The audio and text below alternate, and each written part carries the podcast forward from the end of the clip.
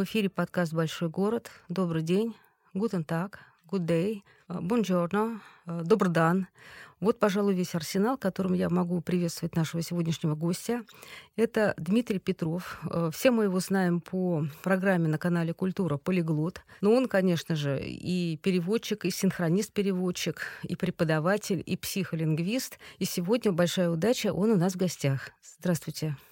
Здравствуйте. А скажите, э, на скольких языках э, вы могли бы поприветствовать наших слушателей, потому что все знающие интернет путается в ответе на этот вопрос, сколько языков вы знаете? Ну, вы знаете, э, знать язык и уметь на нем поприветствовать — это немного разные вещи. Поприветствовать я, наверное, смогу, я даже не могу вам назвать число. Будем говорить час. Языков, да. Вот. Знание языка — это немножко уже другая Ну, а история. а поддержать такой серьезный разговор на какую-то важную тему? Ну, скажем так, это в любом случае иерархия определенная.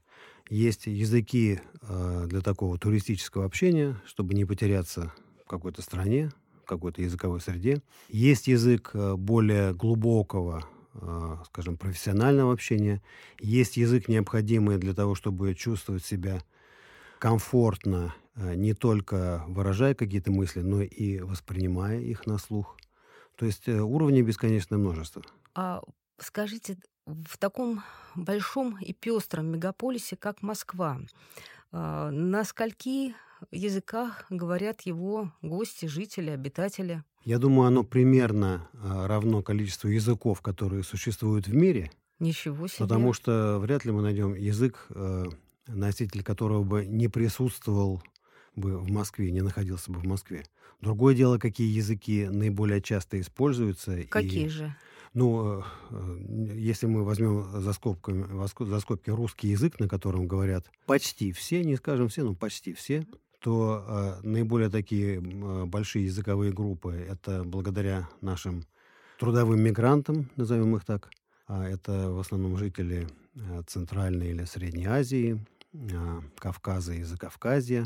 А из э, языков дальнего зарубежья а, мы знаем, что присутствует достаточно много носителей восточноевропейских языков, а, ну, допустим, Польши, Балтийских республик. Вот. Ну а так, я думаю, что понемножку... Вы не назвали английский. Кажется, на нем говорят даже маленькие дети. Ну, английский язык, э, он уже вышел за рамки языка Англии или даже языка людей, которые, для которых он является родным языком. Это единственный язык в мире, про который можно сказать, что люди, людей, которые говорят на нем, гораздо больше, чем тех людей, для которых он родной. То есть фактически английский стал тем самым эсперанто, который пытались вывести, э, синтезировать век назад. Он, пожалуй, действительно стал таким языком, но он платит за это высокую цену. Он упрощается, он распадается на региональные и профессиональные варианты что неизбежно для любого универсального глобального языка. А какие языки в Москве самые влиятельные?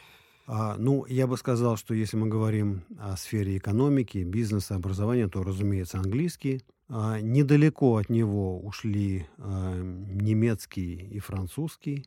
А последнее время мы видим а, такой тренд, а, растущую число людей, увлекающихся восточными, дальневосточными языками, то есть э, китайский, корейский.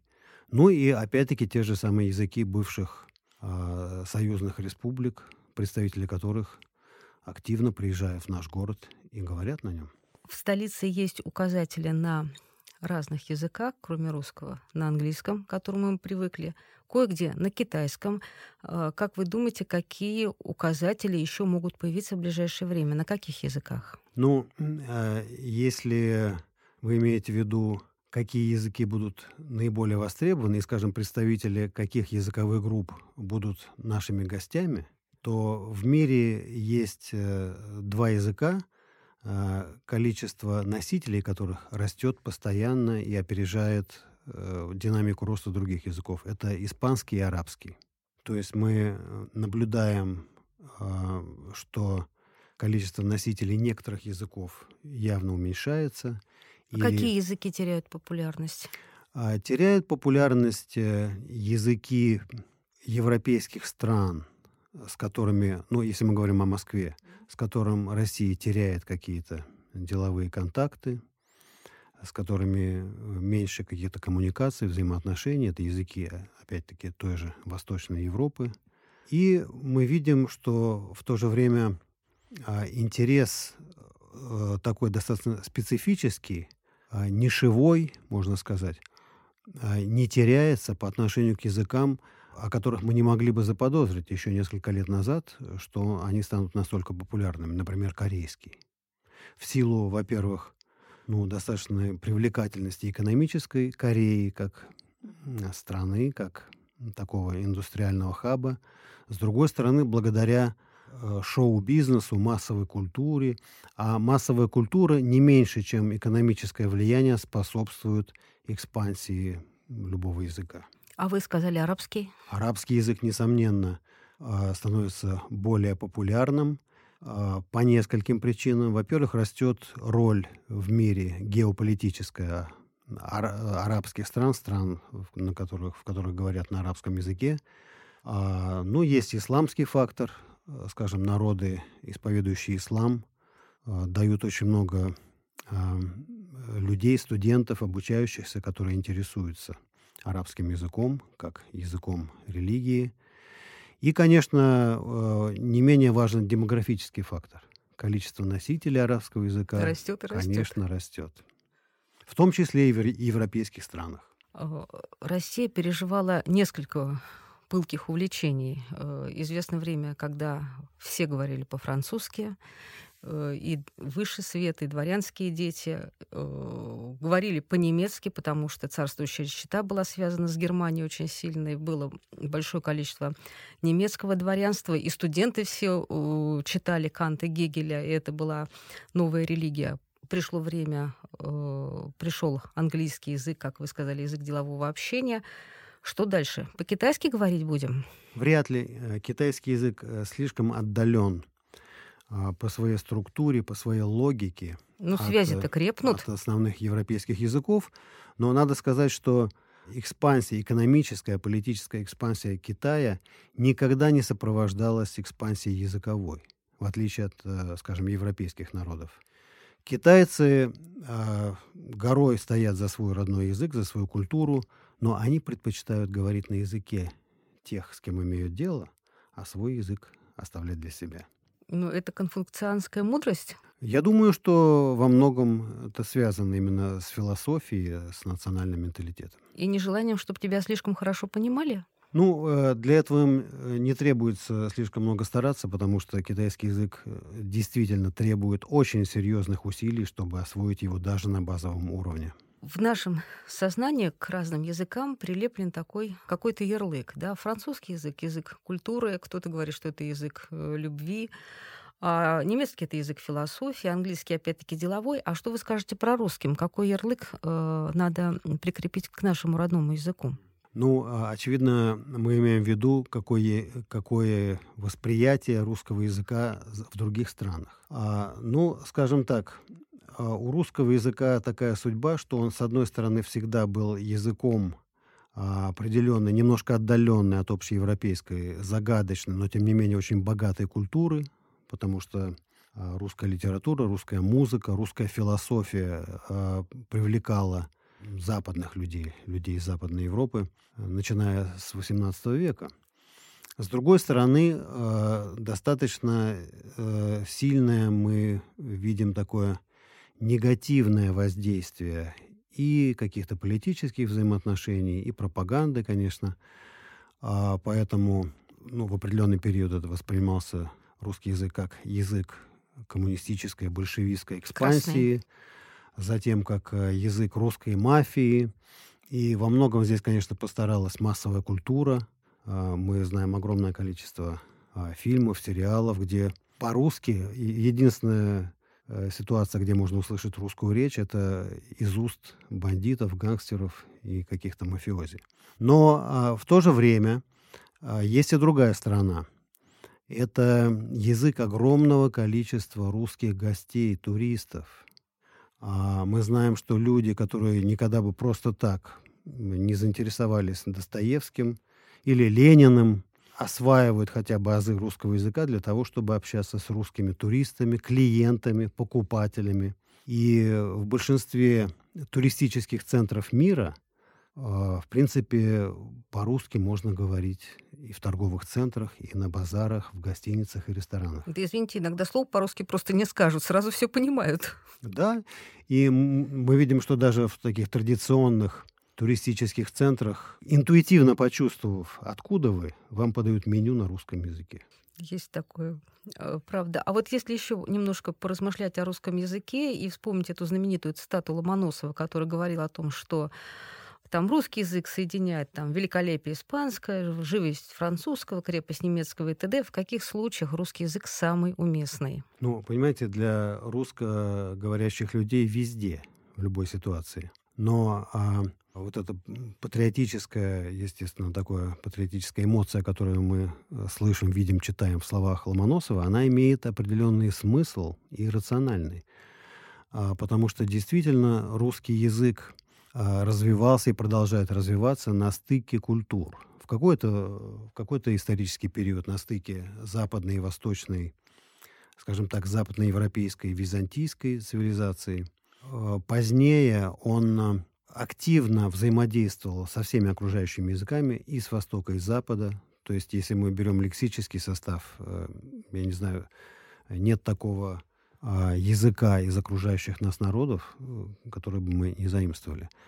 Э, и я думаю, что роль русского языка останется, остается и останется достаточно существенной не только в плане государственного языка Российской Федерации, а как межнационального, межгосударственного языка. Допустим, я знаю, ну, как переводчик, э, много таких ситуаций, когда представители э, стран не очень дружественно относящихся к нашей стране могут договориться между собой только на русском. Между собой говорят по-русски. Это, то есть в этом отношении русский язык повторяет судьбу английского. Английский уже не воспринимается как язык Англии, язык англичан. Это некое средство общения, которым могут пользоваться все. Русский язык один из языков именно межкультурного, межнационального, межгосударственного общения. А русский глобальный язык? Несомненно. А конкуренция глобальных языков есть? Конечно, она, она есть, она, она наблюдается, она э, никогда не прекращалась, и она никогда не прекратится.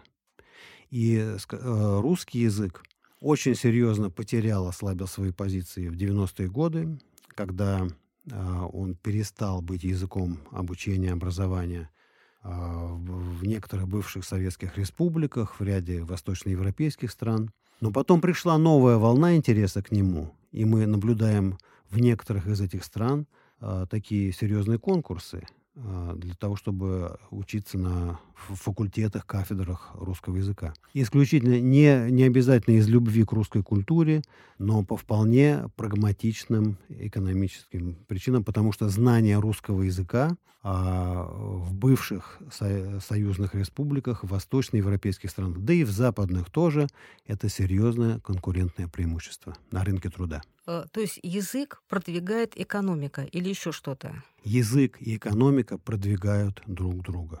Был такой, был такой канцлер э, Брандт Федеративной Республики Германии, который говорил, если я что-то хочу вам продать, я буду говорить на вашем языке.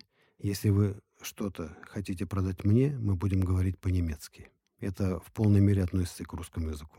После выхода Британии из ЕС уже перестает быть э, английский язык э, официальным языком ЕС, и, насколько я понимаю, э, это место должны занять немецкий и испанский. Каким-то образом на популярных немецкого и испанского в России это скажется? Или, в принципе, нам по барабану, как, ну, как, как говорят ну, в ЕС?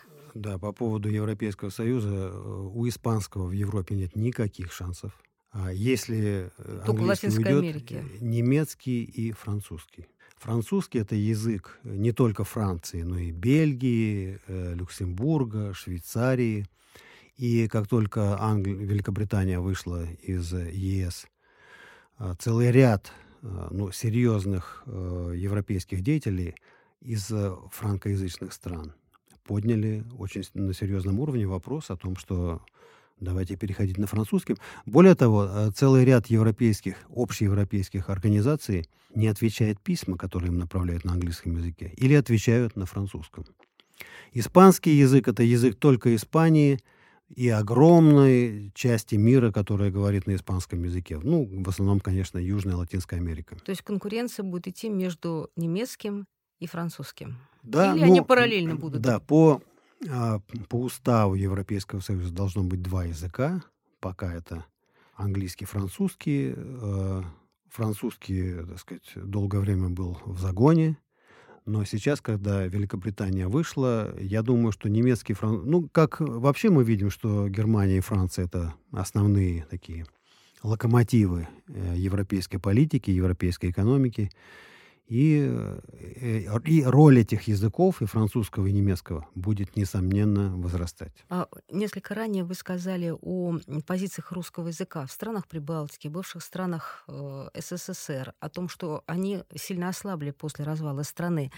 Сейчас идет этот обратный процесс. Молодежь начинает пытаться учить русский? Да. Например, в некоторых балтийских странах и восточноевропейских странах где ну, в течение определенного, для определенного поколения а, мы наблюдали некое предубеждение против русского языка. Ну и политика не очень Сейчас, дружественная. Сейчас а, мы видим, что, например, на работу принимают людей так сказать, приоритет отдается тем, кто знает русский язык. Э, минуточку, но мы же знаем, что русский язык э, испытывает э, гонения в некоторых странах, в частности и в Прибалтике. Конечно, но есть, надо разделять интересы государства и интересы большого бизнеса. Большой бизнес, он взаимодействует с политикой, но если он чувствует, что рынок в 250 миллионов людей, говорящих по-русски, шире, чем рынок, скажем, языка, на котором говорят 1, 2, 3 миллиона людей, то он поступится какими-то э, идеологическими установками. Э, скажите, а в 21 веке вообще сколько языков надо знать э, нам, людям такого маленького и такого глобализированного мира? Это вопрос абсолютно открытый, но я считаю, что любой образованный человек должен как минимум хорошо знать один иностранный язык и хотя бы на базовом уровне 2-3 других. Зачем? Мы живем, мы ездим мало. Загранпаспорта у наших э, граждан есть у 4 или 5 процентов. Сейчас вообще никуда не ездим. Зачем? Сейчас э, треть нашей жизни, средний землянин, житель нашей планеты, проводит в виртуальном мире. Для того, чтобы общаться, сейчас не обязательно физически, географически куда-то передвигаться. Загранпаспорт не нужен.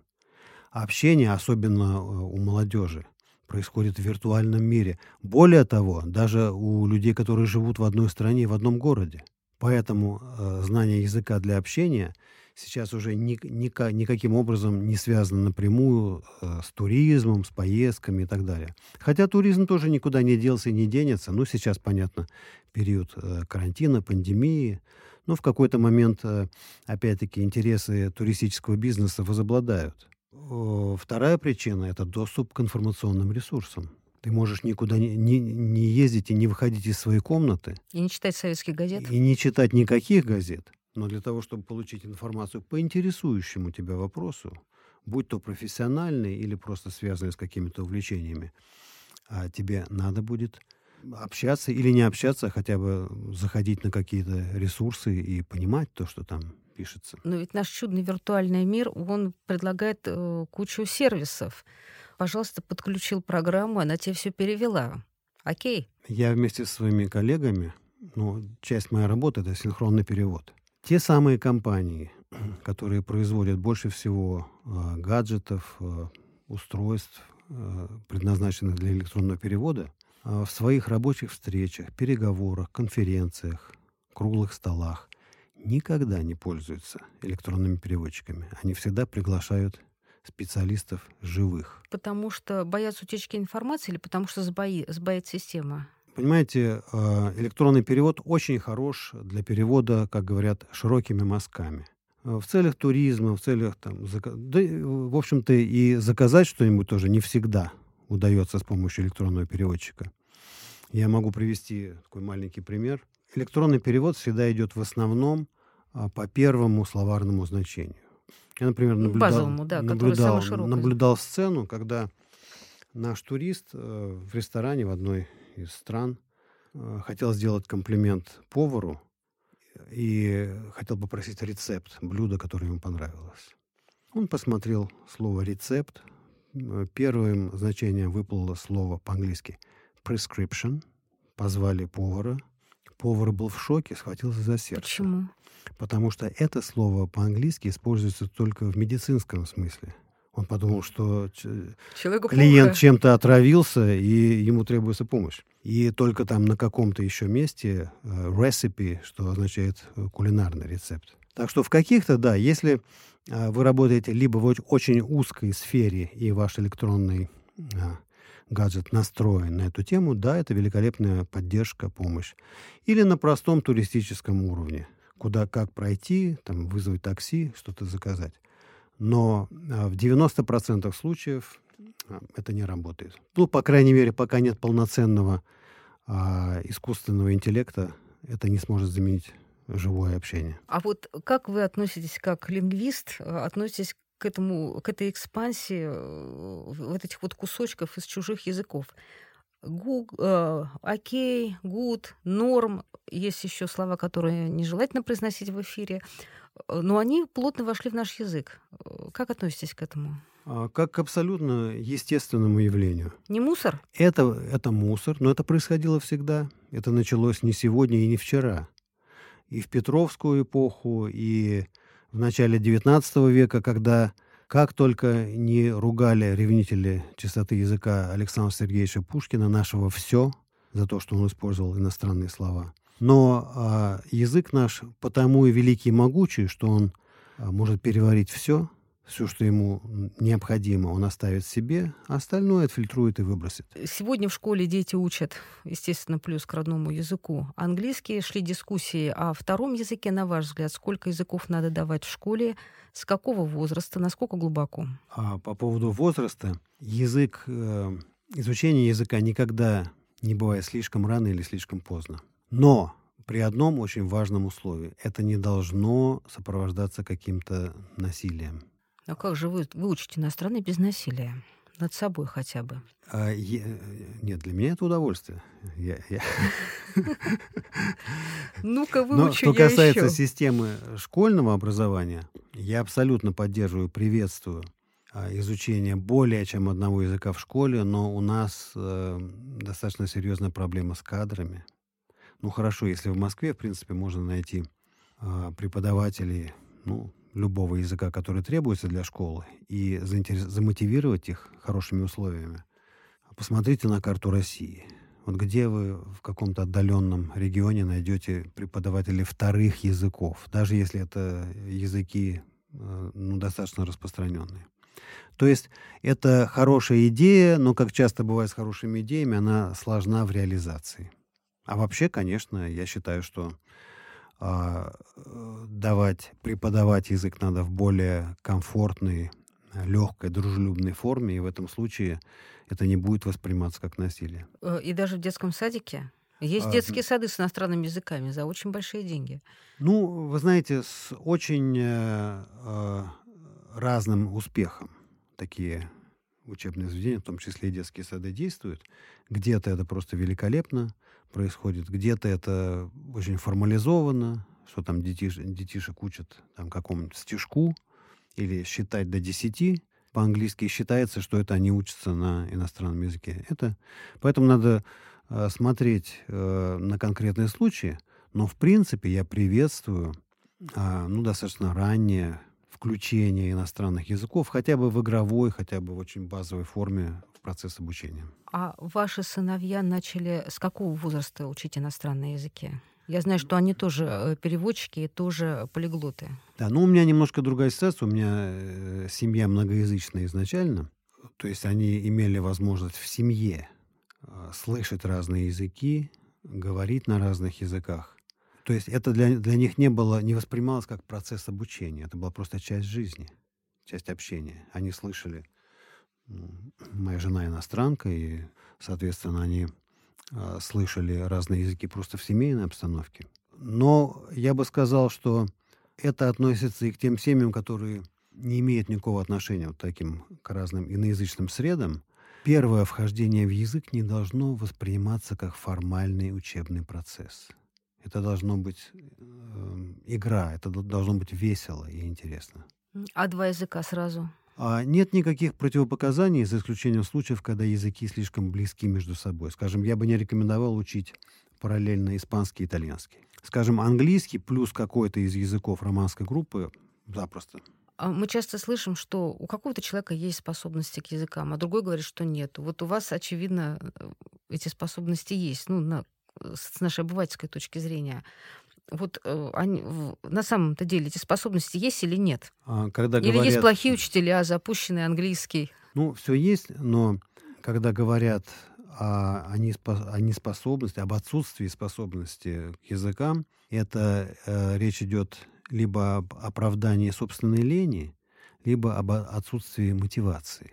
Потому что никакая самая гениальная э, методика, никакой самый потрясающий учитель вам не поможет, если у вас нет мотивации, если вы внутри сопротивляетесь. Если же у вас есть некий мотив, совершенно индивидуальный, совершенно интимный. А, ну, мы сейчас не говорим о школьном образовании, потому что там эта программа. А если есть хотя бы минимальная а, мотивация, то вопрос в том, чтобы не задушить ее, а развивать, способствовать, лелеять ее и холить.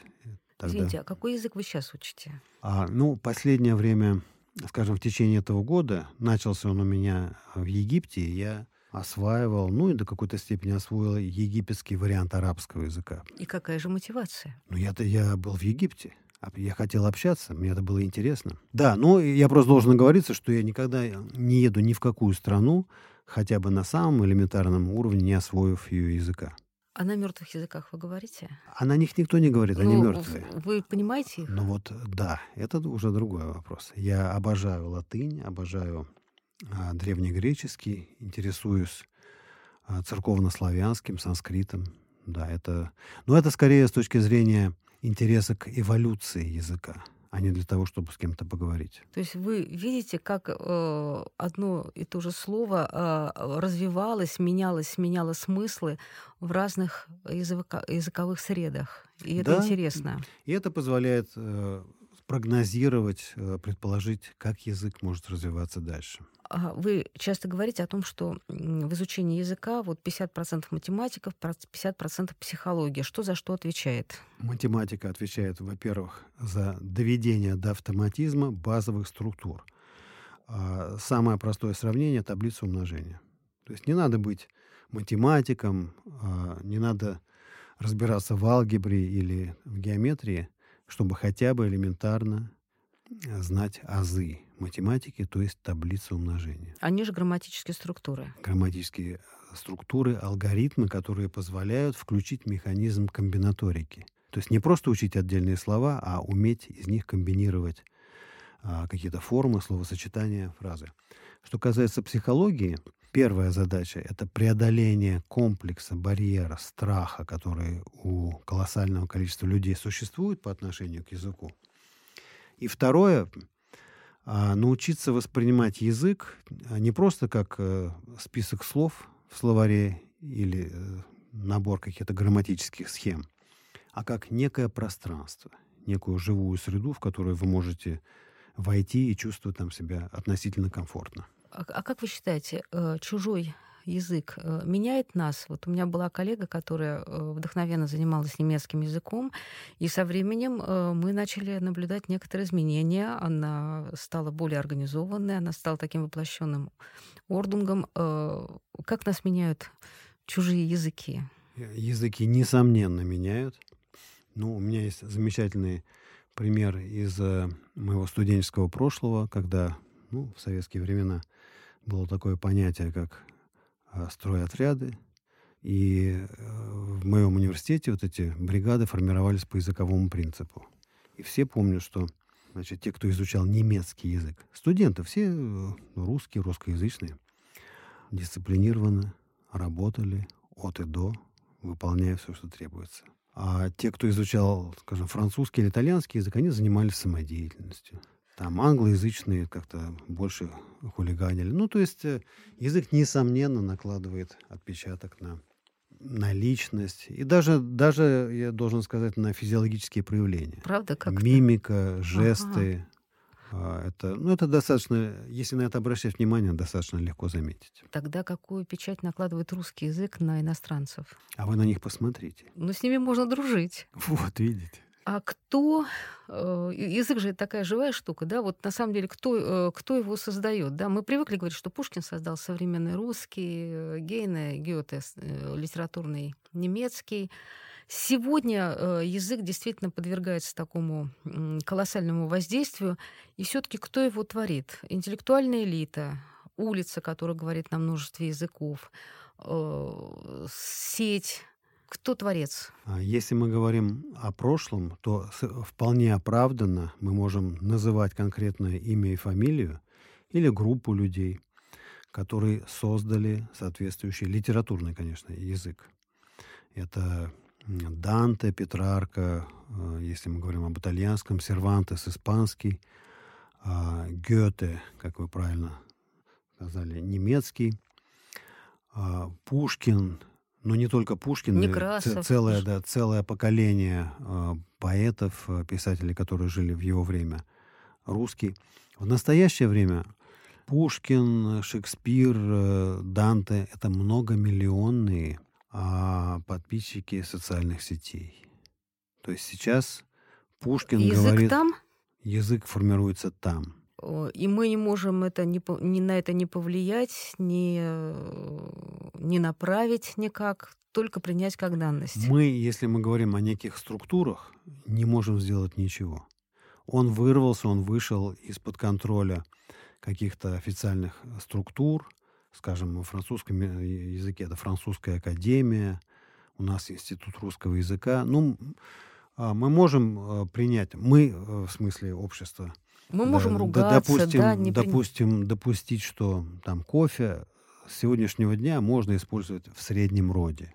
Ну, уже но это словари это. Да, это разрешает, но это вот такие абсолютно нюансы совершенно косметического уровня, которые никаким образом не могут повлиять, остановить а, какие-то тенденции, которые мы наблюдаем в живом языке, который раз, развивается, более не принадлежит какому-то ограниченному кругу пишущих людей, потому что пишущих людей сегодня половина человечества. А вы как переводчик изучаете этот новейший сленг? Я его специально не изучаю, но я как э, житель э, этой страны, этой планеты, этого города, я его впитываю.